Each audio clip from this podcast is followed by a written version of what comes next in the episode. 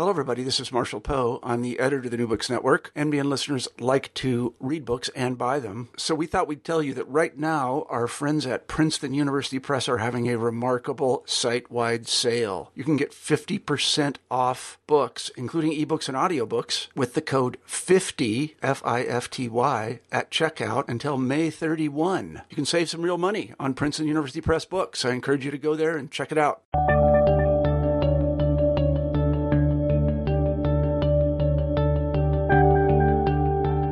Hello, everybody, and welcome back to New Books in History. I'm Marshall Poe, your host. Each week we pick a new history book that we find particularly interesting, and we interview the author of that book. This week I'm very pleased to say we have Charles King on the show, and we'll be talking about his book, The Ghost of Freedom, A History of the Caucasus. There are two things you can say about the Caucasus. First is that they are very complicated. As you probably know, there are many different kinds of people that live there.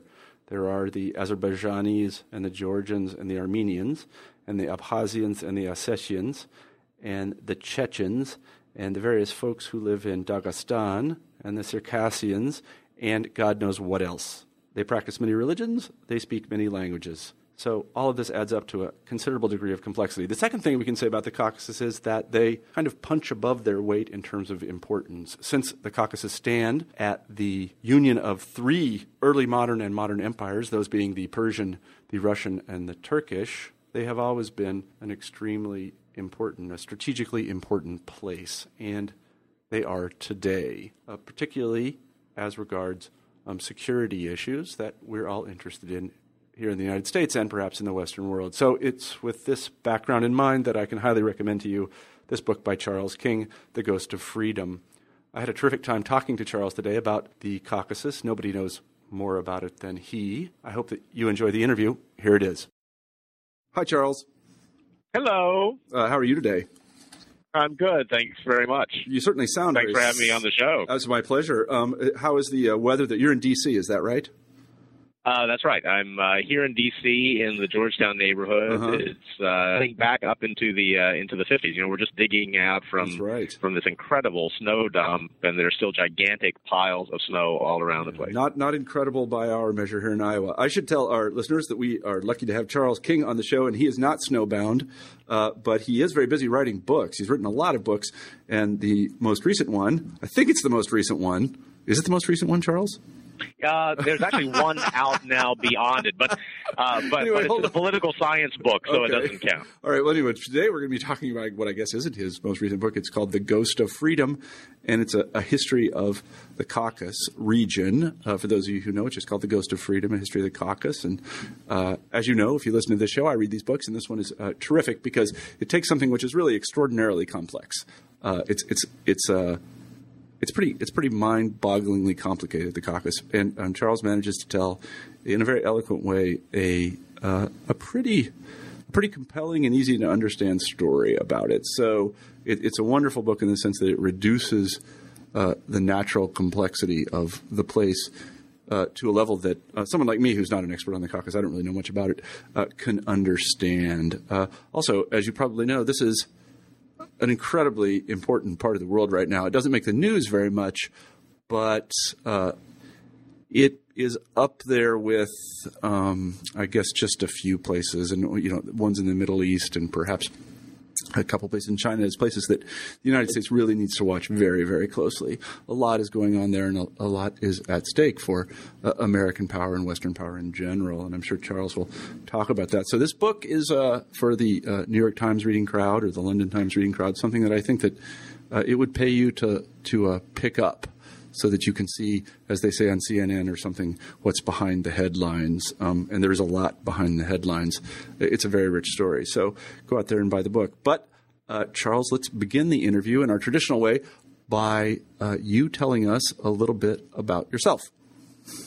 Well, I'm a professor at Georgetown University. I teach in a place called the School of Foreign Service, which is, despite its name, not a place that's intended only to train U.S. Foreign Service officers or CIA operatives. There may or may not be some of my former students in those organizations. I don't know. But it is a School of International Affairs, a sort of broad-based undergraduate and master's level curricula in international affairs. I also teach in the government department at Georgetown. So by training, I guess I'm a political scientist by vocation and by passion, much more of a modern and contemporary historian. I'm from Arkansas originally. I grew up in Arkansas on a cattle farm, and then went to the University of Arkansas, where I was a philosophy major. My father always used to ask me, or used to tell me, I should practice saying, "Would you like fries with that?"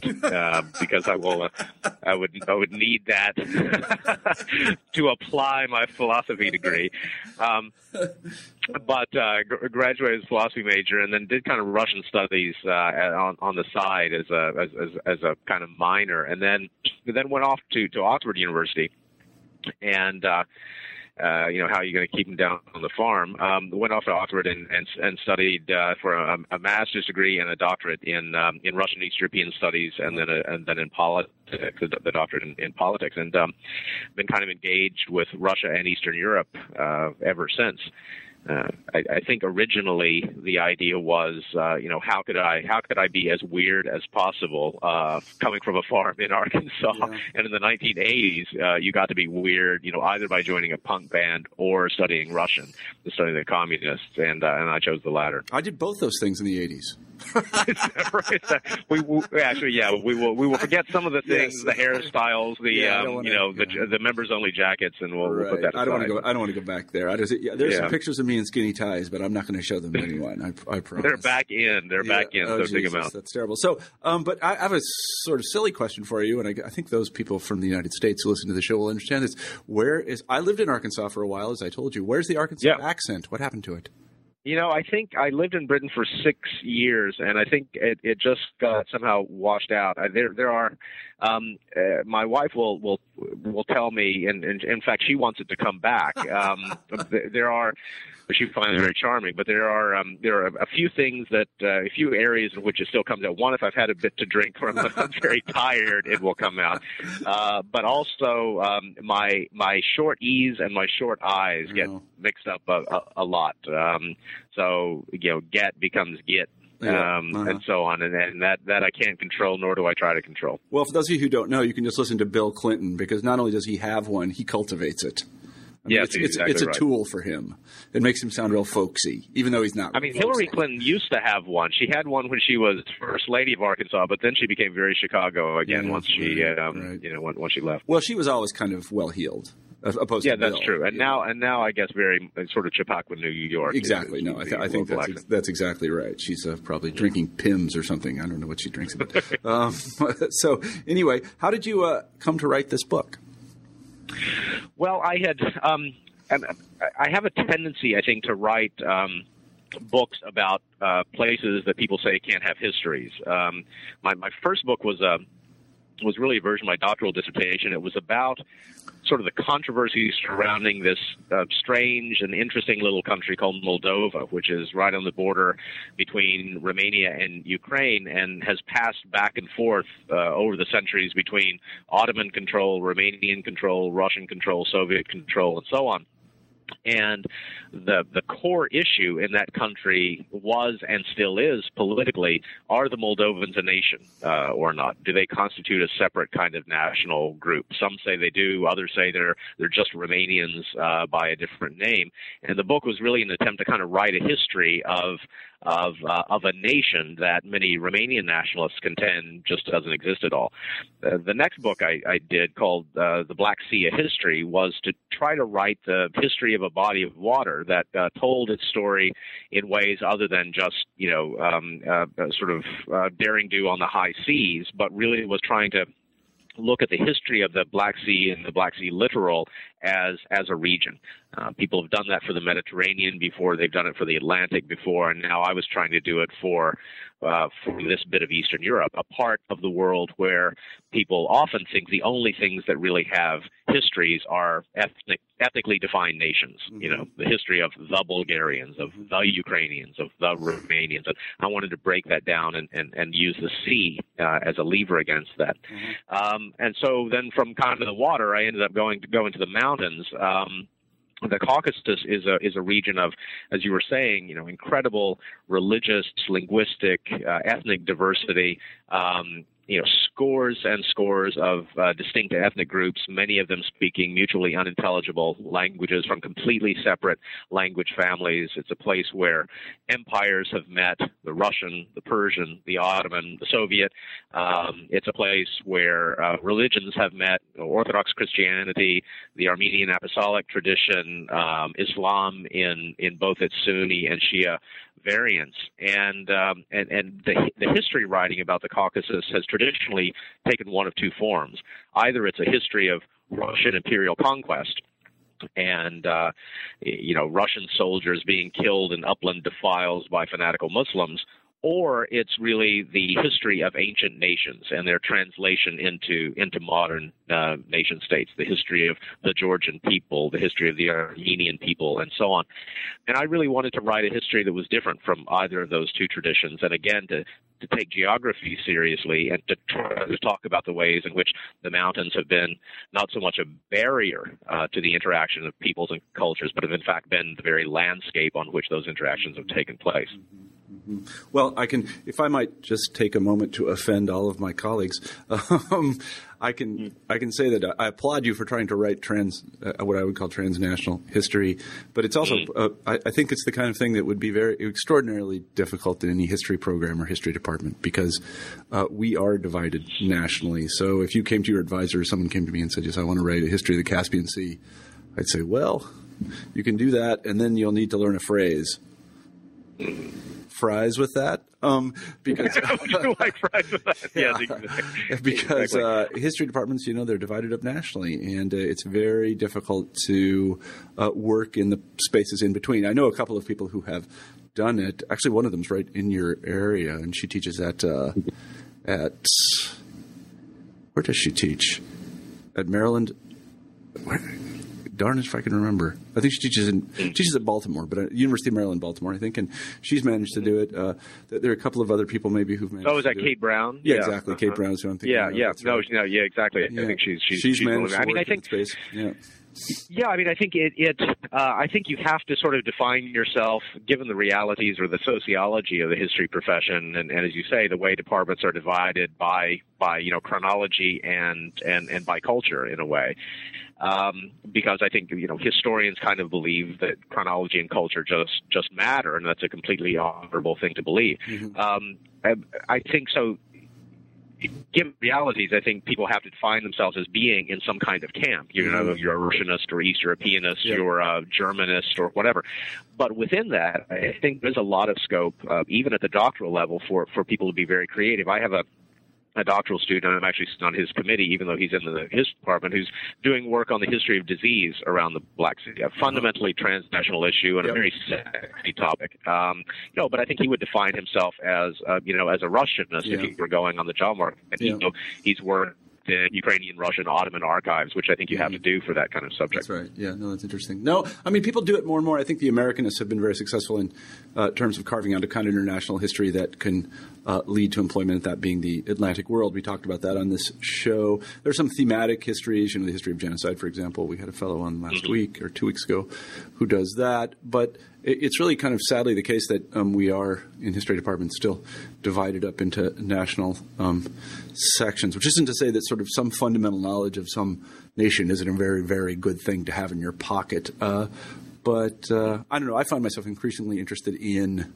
what I would call transnational history, sort of moving past the nation. But, still, nations really matter a lot. I guess that sounds really banal, doesn't it? But in any event, why don't we... Well, they do. I think sort of knowledge has to reside somewhere, right? And might as well reside in a belief in the causal power of time and place. I think, political scientists, social scientists would say causal power of time and place is an imperial question. That is, they ought to ask whether and how time and place actually matter, whereas I think historians kind of take it as a given. But I think the field, there's fields in the history of the subfields within Russian Eastern history now that are so dynamic that are transnational. Late imperial Russian history is a magnificent field. Now Soviet cultural history has long been a very interesting field. So I think you can be sensitive, certainly within those boundaries. Yeah, no, it happens. While you mentioned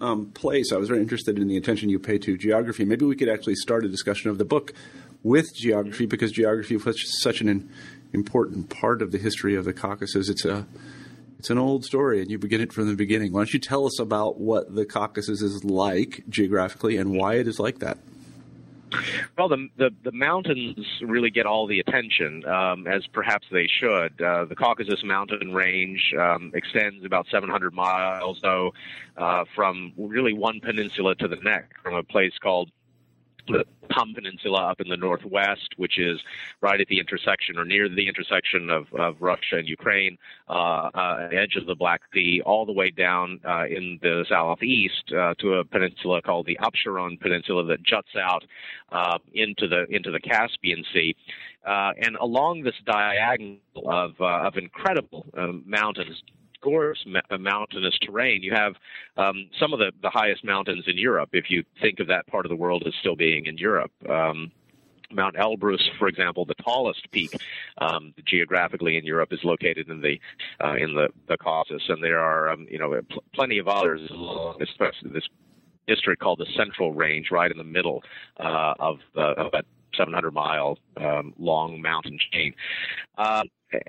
And you have some sort of great mountaineering stories and so forth from the history of alpinism that take place in the Caucasus. But the region itself, geographically, very, very diverse. On the northern slopes, you have the beginning of the Eurasian steppe. Flatlands, prairie. Traditionally, nomadic herders living there. Of course, that ended about 200 years ago. And then on the southern slope, you have extremely lush river valleys. You have arid steppe in the extreme southeast in the southern part of what is now Azerbaijan. You have denuded hills and rocky mountains in upland Armenia, also in the south of the main vein of the Caucasus. So, even though it's always described as this rugged and mountainous land, very few people actually live at altitude, and it is it's a part of the world where I think cultures, civilizations, and now modern politics takes place in those rivers and lowlands. Mm-hmm, I see. So if somebody asks you the following question, is there a place in the United States or a place in the world that people are very familiar with, I don't know, Switzerland or something, that would remind one? Because most people have not been to the Caucasus Mountains. Sure. I mean, certainly if you're in the Caucasus uplands, it looks very much like the Swiss, even though the Caucasus Mountains are taller than the Alps. But, certainly granite, outcroppings covered in snow and pine forests a bit lower down. Uh-huh. But again, if you're, parts of it will also look like the Great Plains of the American Midwest. Mm-hmm. Other parts of it will look like parts of Florida, mm-hmm. very, very lush. So it's an area in which the cultural diversity is mapped on top of, mm-hmm. And perhaps results in a real geographical diversity as well. Yeah, no, I think that's an insightful point. It's one I talk a little bit about in the write up to this particular interview. So who lives there and how did they get there? That's a ridiculous question, I suppose, but try to answer it as best you can. No, not at all. I mean, if I were giving this as a sort of visual lecture rather than a video show, I would have a map that I always put up at the beginning of the lecture that is like a kind of like a Rorschach test, I guess, but it's an ethnic map, the Caucasus, and it looks like has just splattered paint all over the map, and or we'll call it a Jackson Pollock, map of the Caucasus that is meant to show us the incredible diversity of linguistic and cultural ethnic groups who live in the region, and it certainly is incredibly diverse. You have representatives of virtually every major Eurasian European language family, from the speakers of an Indo-European language, the Armenians, who live principally in the South Caucasus, in the country of Armenia, the independent country of Armenia. You have speakers of Turkic languages, for example, the inhabitants of Azerbaijan, Armenia's neighbors just to the east. You have speakers of languages that are related to Persian, also an Indo-European language, the Ossetians of the North Caucasus and the South Caucasus were much in the news in the summer of 2008 because of the Russia-Georgia war, which was over a piece of territory called South Ossetia. And then you have, beyond that, a whole range of linguistic and ethnic groups who speak languages that have no relationship really to anything else on the planet. So-called Circassian ethnic groups who live in the northwest part of the Caucasus, speaking of their own separate language unrelated to anything around it. Well, I think it's related to Abkhaz, but that doesn't really help us very much. No, it does. Georgians, in the independent country of Georgia, who speak their own ancient language with, like the Armenians, their own ancient alphabet, but related to nothing else around it. Well, I should say it's related to Svan and Laz and Mingrelian, but that doesn't help us very much. And then in this mountainous territory up in northeastern Caucasus is called Dagestan, a name which, from the Turkic word "dag," simply means mountain or literally mountainous land or the highlands of the Caucasus. Over 100 ethnic groups in that region, 34 principal ethnic groups speaking mutually unintelligible languages. I mean, it's an incredibly diverse part of the world.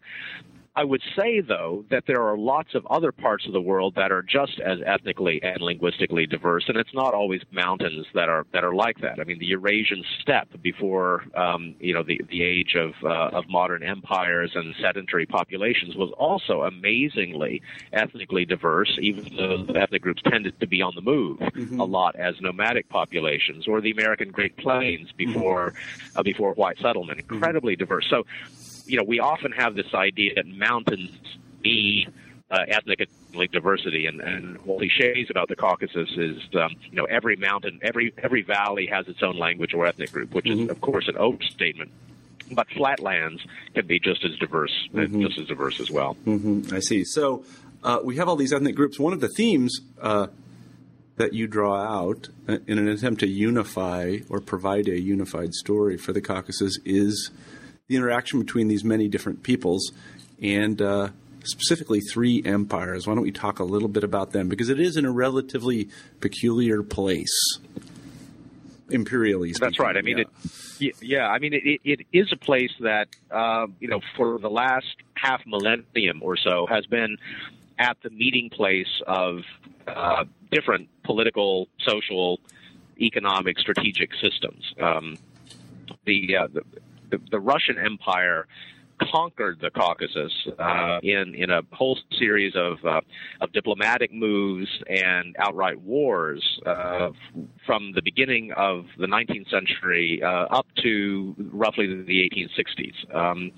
But before that, the area had sort of gone back and forth, had been a point of contention between the Ottoman Turks on one side, who exercised some religious influence and some economic influence on the western bit of the Caucasus, the Persians, who exercised some religious and economic, to a degree, strategic influence on the eastern Caucasus, particularly the southeast, but the east in general. And then from the 18th century forward, culminating in these series of diplomatic moves and wars of the early 19th century, the Russian Empire coming down from the north and gradually exerting power over the indigenous political elites that they found there in the mountains.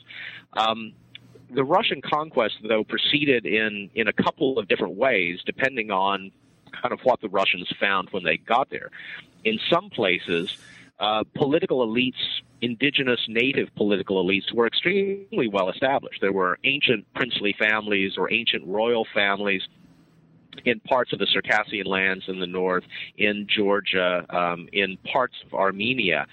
And it was possible for the Russians simply to absorb those native elites into the Russian imperial system. The Russians were very, very good, very adept, I should say, much more than the British or the French in their overseas empires in absorbing indigenous elites into their imperial system. The Brits, sort of wanted to conquer them. The Russians wanted to make them nobles. And sort of that was one kind of pattern, I guess. In other areas where there were few local indigenous elites, or where those elites were very, very divided among themselves, Russia, in some instances, sort of invented local elites to rule over the newly conquered territory, sort of taking a local chieftain and raising him up to the level of a prince or a khan or whatever local title might have been used.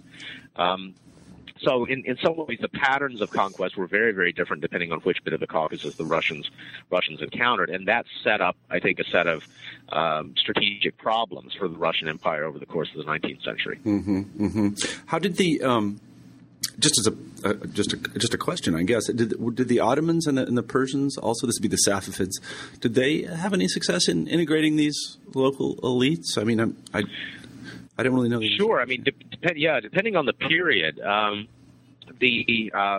particularly in the South Caucasus, local elites were very much a part of either the Persian administrative political system or, to a lesser degree, the Ottoman political administrative system. I say in the Ottoman case a lesser degree because the areas of the Caucasus in which the Ottomans actually did exert influence, in those areas that was by and large exerted through a middleman group, and that was a group known as the Crimean Tatars, the rulers of that little geographical appendage that sticks out into the Black Sea from the northern coast, the Crimea area. In the Persian case, though, again, depending on the period, you have Georgian princes serving the Persian Shah. You have Georgian princes dying in Persia's wars in Afghanistan. The story Georgians often now tell themselves is of this ancient Christian kingdom, and most Georgians are traditionally Orthodox by religion, this ancient Christian kingdom that has forever fought against the nefarious Muslim.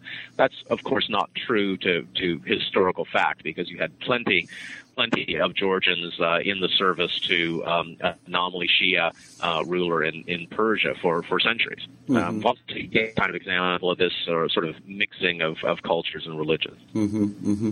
So is there any particular succession or order in the way in which these three empires interacted? I know that the Russians had reasonably cordial relations with the Persians for a long time, but they fought a whole series of wars over the Caucasus with the Ottomans, who I don't know what it is about Ottoman history, but it's a little bit like in Western European history, the bourgeoisie is always rising, but in history, the Ottomans are always falling. I think that violates like the first law of thermodynamics or something. But aren't they always falling? Am I wrong about that? It's like they were never there. That is true. I mean, if you go back to the middle of the 16th century, I guess things were pretty good for the Ottomans. But yeah, the European story about the Ottomans from roughly 1550 on is a story of decline. Again, I'm not sure that that's exactly true to reality, but that's the European version of events. I think what happens in the Caucasus by the late 18th century and beginning of the 19th century is that Russia increasingly gets pulled into a series of conflicts on what is, by that stage, Russia's own southern border. To a degree, Russia under Peter the Great and then more importantly under Catherine the Great at the end of the 18th century, does have this strategic vision for itself and for its south. It wants to move against an Ottoman sultan that appears increasingly weak. Ideally, it wants to gain complete control of the Black Sea and the riches that the sea and its coastline provide, and perhaps in the grandest Russian vision to take control of Constantinople, put a Russian prince on the throne there, and create a revived Byzantine Orthodox empire and drive the infidel Muslim Turk out. Those strategic visions work in the Caucasus as well, and particularly under Catherine, Russia does begin to develop this almost manifest destiny in the Caucasus region. But I think even more important than that is the degree to which the empire gets pulled into the local struggles and security problems of this borderland. In the 1790s, the city of Tiflis, or what we now call Tbilisi, the capital of Georgia, is sacked by the Persians. A good part of for the sea destroyed.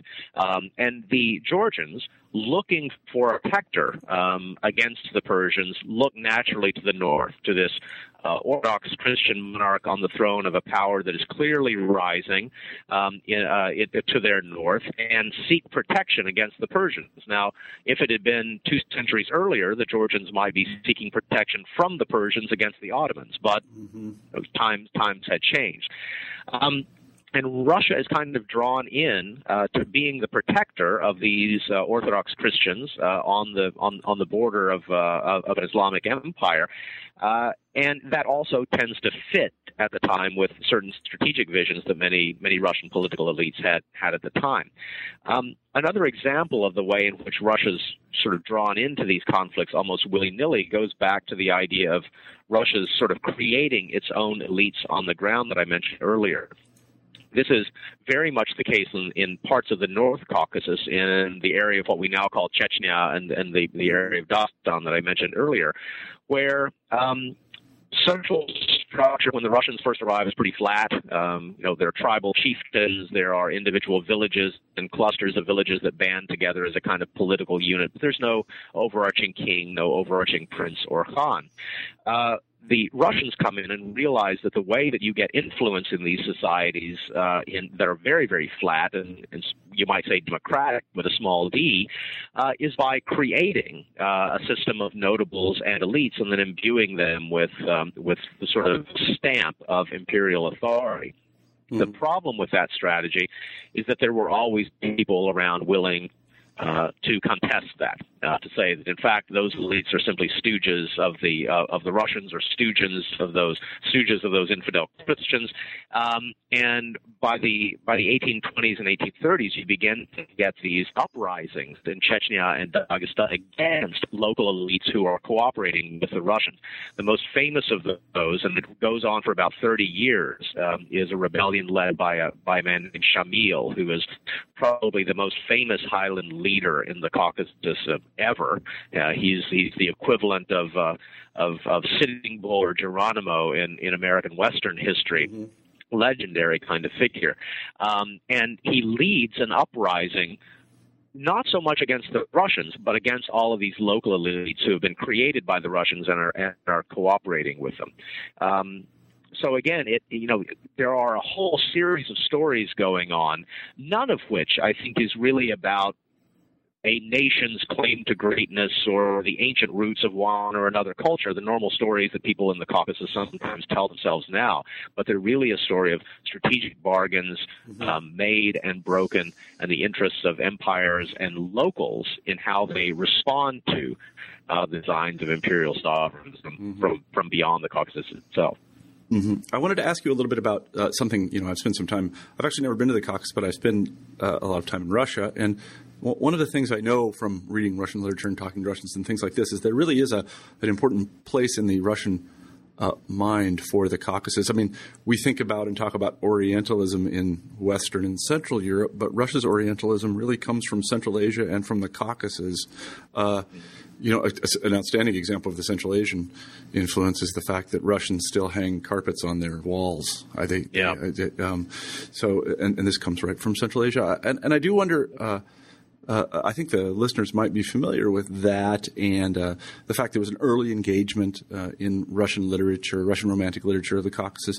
But did it work the other way around? What influence did Russian culture have on these indigenous, if you want to use that term, ethnic groups and cultures? This is something we don't hear much about. Yeah, I mean, I think you're exactly right that this was a two-way street. I mean, over the course of the 19th century in particular, Russians came to imagine the Caucasus as theirs, as their territory once it was completely conquered. You see, echoes of that even in the Georgia-Russia War of 2008 and the way in which that was portrayed in the Russian media. But Russians begin to imagine themselves as in part Caucasian in a regional sense. Hanging carpets on the wall is a good example of that. Drinking Armenian brandy, going to a Georgian restaurant. Plenty of Georgian restaurants in Moscow. And the Georgian food is our food, and then wearing the Cherkeska, that thing that we now think of as a kind of Cossack garment, that long male tunic. With slots on the chest that we think looks typically Russian. That's, of course, a Caucasus garment. It's called a Cherkeska from the word Cherkess or Circassian, named after the ethnic group of the Northwest Caucasus. So, but that process was also working in the opposite direction, so that people in the Caucasus came to think of themselves as not necessarily Russian in a kind of ethnic sense, but looked to Russia and thought of Russia as a kind of natural pole of allegiance and cultural belonging and so forth. The expansion of Russian as a kind of lingua franca across the Caucasus is only about 200 years old, in historical terms, only about 200 years old. Before then, lingua franca was either a version of Turkish for much of the Caucasus, or even Arabic in parts of Dagestan, where that was both an administrative language as well as a religious language. And so, Russia's cultural influence, the Soviet cultural influence over the course of the 20th century, absolutely profound, completely reshaped these societies. The interesting thing over the last 20 years, as at least the South Caucasus, Georgia, Armenia, Azerbaijan have been independent from Russia, of course, no longer part of that old country, the Soviet Union. The interesting thing has been the way in which they've tried to imagine their history without Russia, to look back to the Middle Ages or look back to the glory glorious era of Georgian kingdoms of the 1100s and 1200s, and sees that as the most legitimate history. The 200 years of the Russian Empire, Russian imperial experience in the Caucasus, as being somehow forgotten or illegitimate history. I see. Yeah, no, that process is fascinating. It's ongoing in Russia as well, where we see the Russians trying to define themselves outside of things like Ukraine and Belarus and the Caucasus and Central Asia and things like this, trying to write a history that doesn't involve those places. It turns out to be a kind of a tricky thing to do because it often runs up against the facts, which, doesn't deter everyone. It should deter us as professionals, but it doesn't deter everyone. I want to talk a little bit about a couple of special relationships, actually three. And the first is between, or at least what I perceive to be special relationships in that kind of airy-fairy way. Americans talk about the special relationship between Russia and Britain, and all my British friends think that it's a load of shite. But the Americans have this thing in their head. So the first one – actually the three of them, and one is Russia and Georgia that I perceive. Another one is between Persia or Iran and Azerbaijan. And then the third and most problematic of them is between Turkey and Armenia. Why don't we start with the third one? Maybe you could just tell us a little bit about that relationship and how it really went horribly sour and what it's like today. Well, this is sort of much in the news because we're now in the season in which the U.S. Congress every year, every spring, debates whether to pass a joint resolution of Congress recognizing the Armenian genocide of 1915, and all the newspapers, at least here in Washington, are full of news about this now. It's in the run up to April 24th, which is the year in which the date on which the genocide is commemorated each year. The Armenian-Turkish relationship is one of those in which, as you put it, I think exactly rightly, it went sour, which implies that it was much better at one point in time. It was, insofar as Armenians lived for centuries within the Ottoman Empire.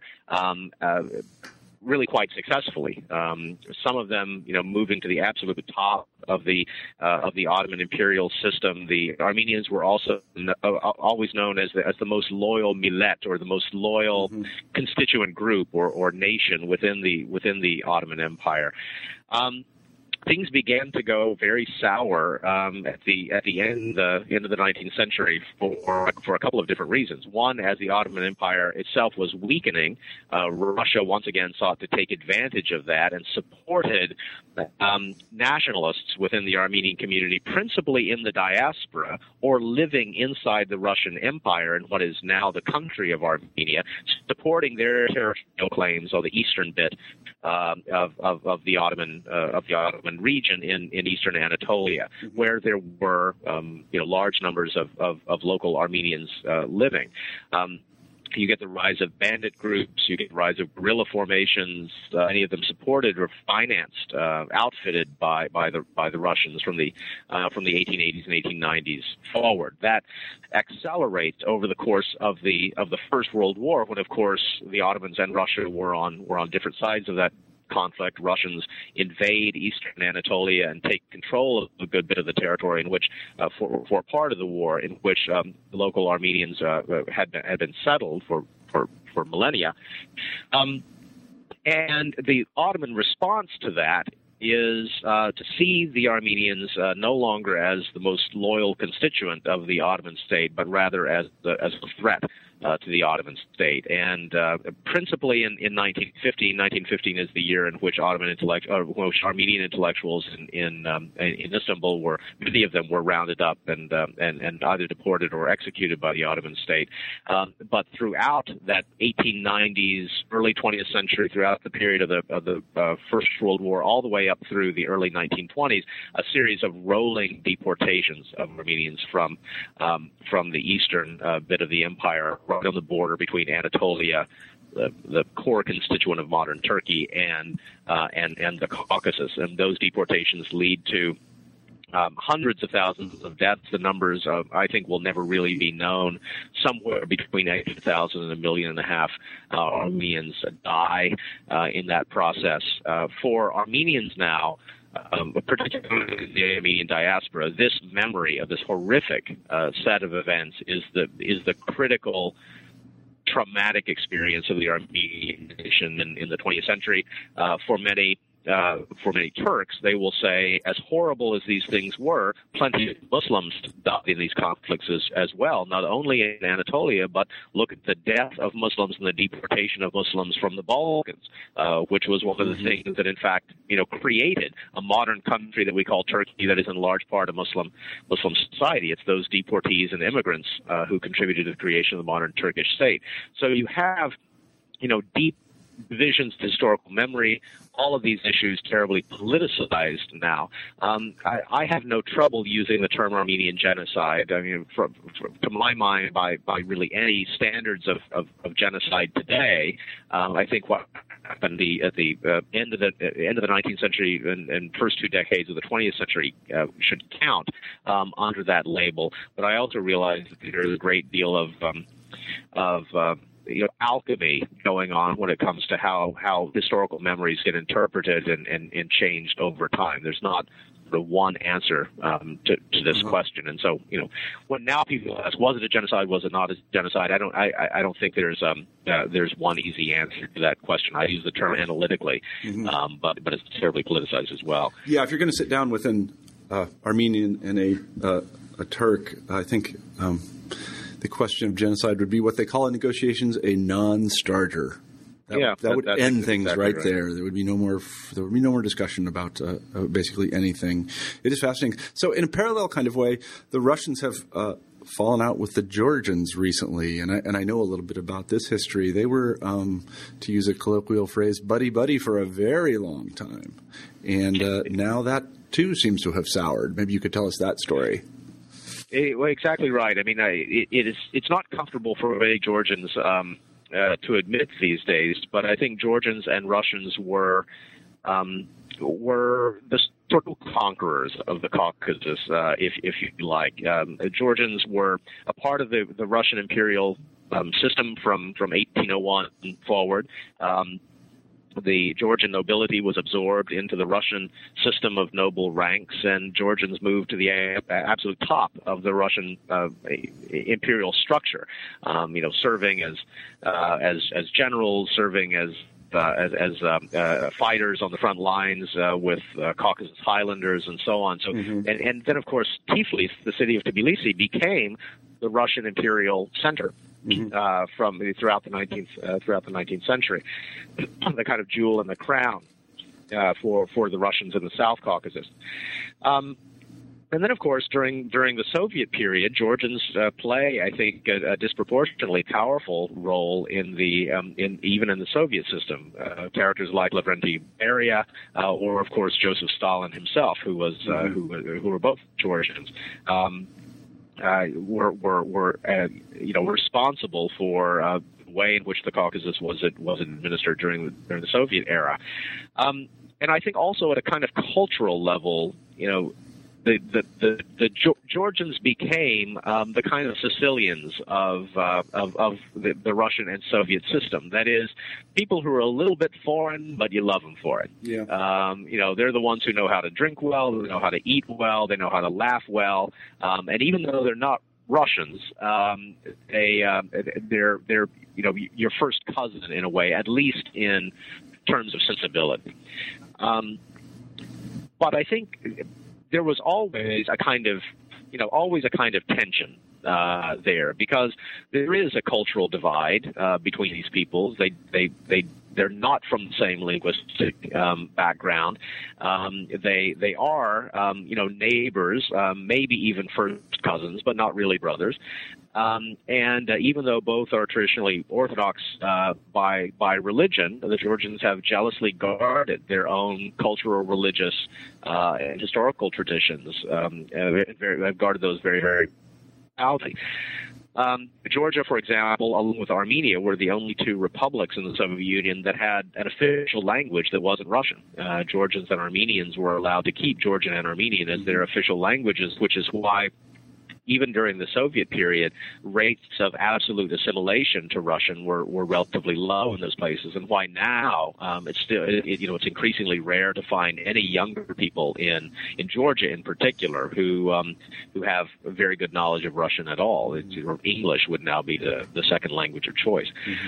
Mm-hmm. And I think then over the last 20 years, a lot of these sort of points of tension became outright points of conflict. Over a couple of territorial issues, a place called South Ossetia and a place called Abkhazia in Georgia, which sought independence from Georgia in the early 1990s, and the Georgians and the Russian Federation have been at odds over those two districts for some time. And then, of course, really since 2003, as Georgia had what was at the time called a Rose Revolution, in which the old Communist Party apparatchik Eduard Shevardnadze was ousted as president of Georgia. He himself was very pro-Russian, at least in the kind of cultural orientation. He had been, after all, the foreign minister of the Soviet Union back in the day. Mm-hmm. He was ousted in favor of a much younger, American-educated, English-speaking politician named Mikhail Saakashvili. Mm-hmm. And Saakashvili steered Georgia on a very clear course toward the West, toward membership in NATO, which is something Saakashvili very much desired, which is something that strategists, particularly on the right in the United States, very much desired because it was seen as a scotch against Russian neo-imperial ambitions in the Caucasus. And that tension, I think, then came to a head with the Russia-Georgia war in 2008. Mm-hmm. I see. So let's move on very quickly to, because I want to save time to talk about the very recent conflicts. Let's move on to the relationship between Azerbaijan and Persia. Can you tell us a little bit about that? Yeah, I mean, this, again, is one of those long-standing cultural connections that is really not mirrored, I think, in contemporary political ways. But Azerbaijanis are traditionally of Shia Islam heritage, just like Iranians or Persians.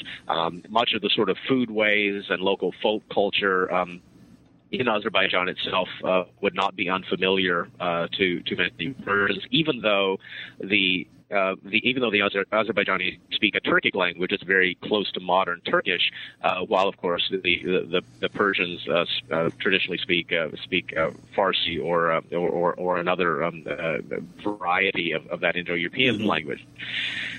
It's also the case that today there are more Azerbaijanis, if we can use that term, that is Turkic-speaking Muslims of Shia religious background living in Iran than live in Azerbaijan. So there's a very powerful ethnic connection across that border. Mm-hmm.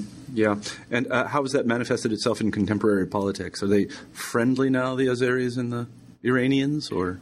Well, they certainly get along, but the twist in the story is that it turns out that the really friendly relationship with Iran in South Caucasus is actually coming from Armenia. Mm-hmm. Armenians have a long, even though they're traditionally apostolic Christian by religion, have had a long cultural connection with Iran. And because of the strategic games that get played in South Caucasus, the powerful relationship is now the Armenian-Iranian one. Azerbaijanis and Armenians have been at odds over a territorial dispute since the late 1980s, and so it's been difficult, I think, for the Azerbaijanis and the Iranians to become very friendly, so long as Iran has been supporting Armenia. So you very, very complex strategic and diplomatic relations in that part of the world that mirror in some ways the complexities of culture and ethnicity. Yeah, let me just ask a very open-ended question. What about all that oil? How does that play into it? Well, it plays in. There's an interesting piece, I think, in the Washington Post or New York Times today about the $40 million in property that the president's family of Azerbaijan now owns in Dubai, including a whole set of condos owned by the 11-year-old son of the Azerbaijani president. You know, do you think he has to? As I have a couple of young kids at home, do you think he has to clean up after himself in those places? Yeah, well, the guy's got a lot of toys, and so he needs an offshore storage facility for those toys. You know, Azerbaijan is really the only place in the Caucasus with significant oil. There's some oil reserves in Chechnya, of all places, but it's really the oil and gas coming from Azerbaijan has been the principal focus of talk about oil politics in the Caucasus over the last 20 years or so. It means that, you know, Azerbaijan itself has a great deal of pull, I think, in regional politics, and is given a great deal of leeway from European powers and the United States on some basic issues like democracy and human rights. No one believes that Azerbaijan is anything close to a democracy. No one believes that they respect basic human rights. You even need to be an opposition politician in Azerbaijan to understand that. But it's the power of that they have wielded in international market has been perhaps disproportionate to their size or their strategic importance, simply because of the of oil that's available there. I will say the other thing that has been in favor of Georgia and Azerbaijan over the last couple of decades, over the last decade in particular, because many Americans often wonder, you know, why do we care about Azerbaijan? I get the oil, but, you know, what else is there? Why do we care about this tiny little country called Georgia? You know, fewer than 5 million people, who cares? One of the key issues under the last administration and even under the Obama administration is actually overflight rights, the ability of American military aircraft to get to Central Asia and Afghanistan by flying through Georgian and Azerbaijani airspace. So once again, you know, strategy comes to bear here. Mm-hmm. No, it's very interesting. And then there's the whole issue of where to put the pipelines. We won't go into that right now. It's very complicated. I have a friend in the State Department who I think is compelled to spend all of his time thinking about that. I don't envy him. That's right. Pipeline politics, I think, you know, it's incredibly important, can be very, very, very boring, but it is a critical part of the way in which the Caucasus knit together and tied to Western security and energy. Yeah, I wanted to sort of close by talking about three moments in which this system, such as it is, felt a sort of external punch or perturbation, as the physicists like to say. And those three moments are, and I just wanted you to characterize how things fell out or shook up. And the first one was the Bolshevik Revolution itself, and then the incorporation of these areas into the Soviet Union. And the second one is World War II, which is a very complicated thing. I never really know what to say about what happened in the Caucasus in World War II, particularly about the exile of the Chechens, I think it is. That's a very odd episode. And then, of course, there's the fall of the the falling apart of the Soviet Union and the wars that resulted from that. So why don't we begin just with a very brief characterization of what happens after the Bolshevik Revolution and how these areas were incorporated into the Soviet Union. Yes, I mean, we think that the Bolshevik Revolution was one kind of event and suddenly everything changed, but of course that wasn't the way it worked out on the ground. The coming to power of the Bolsheviks in Russia itself, or at least in the old Russian imperial capitals, didn't have much effect on the Caucasus immediately, except that it prevented any attempt by local political figures in the Caucasus from staying together with something that might have been a Russian republic or a Russian liberal or democratic republic, which of course was destroyed once the Bolsheviks staged their coup and then come to power. In response to that, in the South Caucasus and to a degree in the North Caucasus, local political elites create their own republics. And so from 1918 to 1920, 21, depending on the area that we're talking about, you have independent states in the Caucasus. There's an independent Georgian Democratic Republic, an independent Armenia, and an independent Azerbaijan. The first experience of these places with actual self-governance. By 1921, all of those places have been conquered by the Bolsheviks at the end of the Russian Civil War, and then they become part of the Soviet Union. But in the book, I tell the story of what happened to those local politicians, Mensheviks and others, who created these kind of phantom republics, and then where they went afterwards. Very interesting story. Many of them end up in Paris, going to cocktail parties, trying to buttonhole people and call for a Western invasion to liberate the Georgians. Mm-hmm. And then there was a Transcaucasia for a while, wasn't there? I'm sorry, I just can't remember this part of the book. That's right. Very, very well. Very briefly, there was one that was created right after the Bolshevik Revolution that didn't last very long. It was an effort by the Azerbaijanis and Armenians to kind of cooperate. Didn't last. And then there's a Transcaucasus republic that's created after 1921 by the Bolsheviks, but that eventually gives way to these independent Soviet republics of Georgia, Armenia. So let's go on then to talk about World War II, and this is something I really always confuses me. So the Germans in 1940, the end of 42, is it 43, make it all the way to the Caucasus, and then something happens. They don't stay there very long, but something happens, and it is not to the benefit of several of these peoples. That's exactly right. I mean, the Germans, along with many of their allies, including the Romanians, make it all the way to the Caucasus. And in fact, if you talk with older people in the North Caucasus now, they will remember, Romanian soldiers and so on who came through their village. And it tends to be Romanians rather than Germans whom they remember. But the Germans certainly make it there. They make it to they never really managed to cross the Caucasus to the south. That was their strategic aim, to grab those oil facilities in Azerbaijan. That never really happens, primarily because of the defeat at Stalingrad, after which, of course, the German armies are pushed back to the west. But because the armies made it that far, because you actually had the memory of these independent republics that had existed before the Bolshevik Revolution, or at least a sort of flirtation with independence in the North Caucasus before the Bolshevik Revolution, many of the ethnic groups in that region come under the suspicion of Stalin and Beria and other Soviet leaders. And several ethnic groups are deported in part or wholesale in 1943 and 1944 by the Soviet authorities as punishment for their alleged collaboration with the Nazis. The most spectacular and most horrific, I suppose, of those deportations affects the Chechen, when virtually the entirety of the ethnic Chechen population in what we now call Chechnya is deported to Kazakhstan and other parts of Central Asia, and spends 15 or 20 years in exile. It's not until the end of the 1950s some of the Chechens are allowed to come back to their native republic. And it's that traumatic experience of exile that becomes, by the 19 90s, one of the chief beefs that the Chechen nation has against the Russian. Interestingly, the first independent president of Chechnya, the leader of the Chechen uprising, Jokhar Dudayev, was actually born in exile.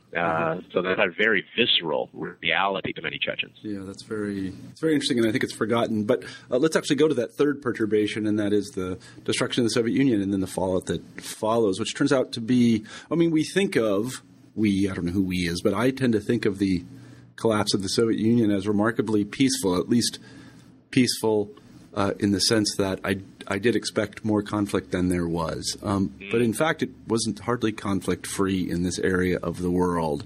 Maybe you can talk a little bit about that. That's right. I mean, it was by and large a peaceful affair. Some of the great conflicts one might have expected, the great Russia-Ukraine war, thankfully never took place.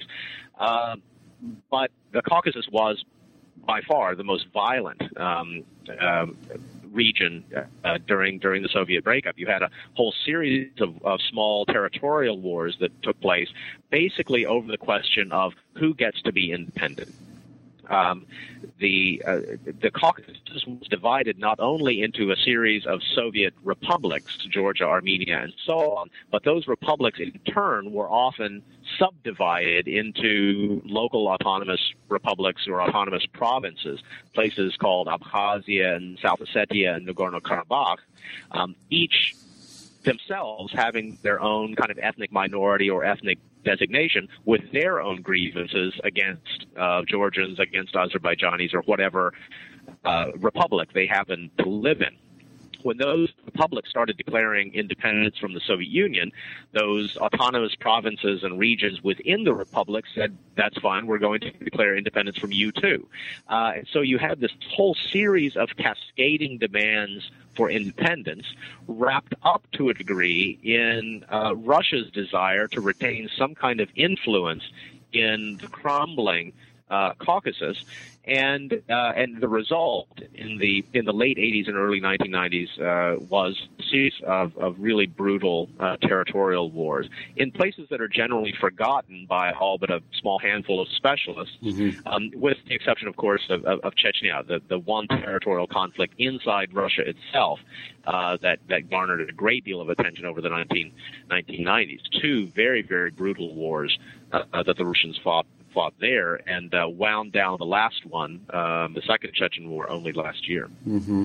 Yeah, they were remarkably brutal. I remember them well. Let's put aside the war over Nagorno-Karabakh and let's put aside for a second the Chechen War and talk a little bit about what I think is, in many ways, the sort of most interesting, and that is precisely because of the longstanding relationship between Georgia and Russia, and that is the Georgian wars over or concerning or I don't know exactly what preposition to use there, over Abkhazia and Ossetia. Can you just talk a little bit about those? Yeah, so this is, again, an example of those cascading independence demands. In the very early 1990s, two autonomous regions of Georgia, Abkhazia up in the northwest and South Ossetia in north-central Georgia, declared independence from Georgia not long after Georgia had declared independence from this crumbling country called the Soviet Union. At that stage, there was a great deal of support for Abkhaz and South Ossetian independence coming from just on the other side of the mountains, from the Circassians, who were kind of cousins of the Abkhaz, from the North Ossetians, who were the brothers of the South Ossetians living just on the other side of what had now become this international border between Russia and Georgia.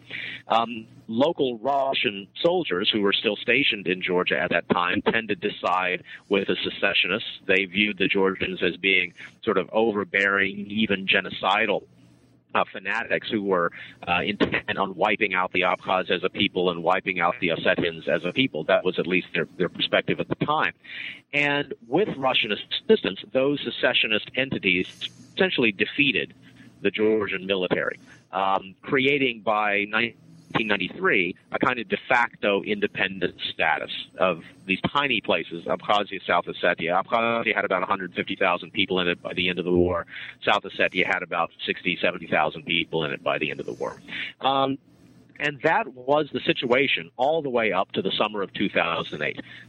Georgians kept trying to negotiate. The international community created all these mechanisms through the UN and other international bodies to try to get these territorial conflicts resolved. But the secessionists had won on the battlefield, and of course they weren't going to back down on what they perceived as their hard-won independence. Independence is also extremely good if you want to engage in illicit crime, illicit trade and crime and so on. And plenty of that was going on in Abkhazia and South Ossetia, human trafficking, hazelnut trafficking, copper wire trafficking, arms, you name it. Stuff was coming through those black holes. Georgia, in the summer of 2008, from the Georgian perspective, responding to a lot of provocations from the South Ossetians, decided to try to solve this by military force, to sort of rush into South Ossetia, grab control of the capital, and create a kind of fait accompli before either the South Ossetians or their Russian backers could respond. That was a great plan for about 12 hours. And then after that, it all went south. And so for the next 4.5 days, Russia was really sent packing as Russia invaded what everyone realized was Russian territory in South Ossetia, assisted the South Ossetians in pushing the Georgians back, and then the Georgians never managed to rush into Abkhazia, but Russia beefed up its military representation in Abkhazia as well. And then not long after the defeat of Georgia in the second South Ossetian War, Russia recognized Abkhazia and South Ossetia as independent. So now there's a great deal of controversy about how to move forward. Russia, along with Venezuela and Nicaragua, Daniel Ortega kind of back on the scene. Abkhazia and South Ossetia are now recognized by, at least 3 countries in the world as independent, and there's an Abkhaz, representation in Managua these days, I guess. And so now it's a real conundrum, how do you actually proceed on this?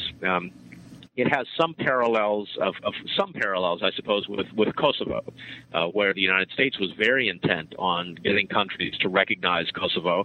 Plenty of members of the European Union have not recognized Kosovo, but the United States and many of its friends and allies have. So you've got still this uncertain status.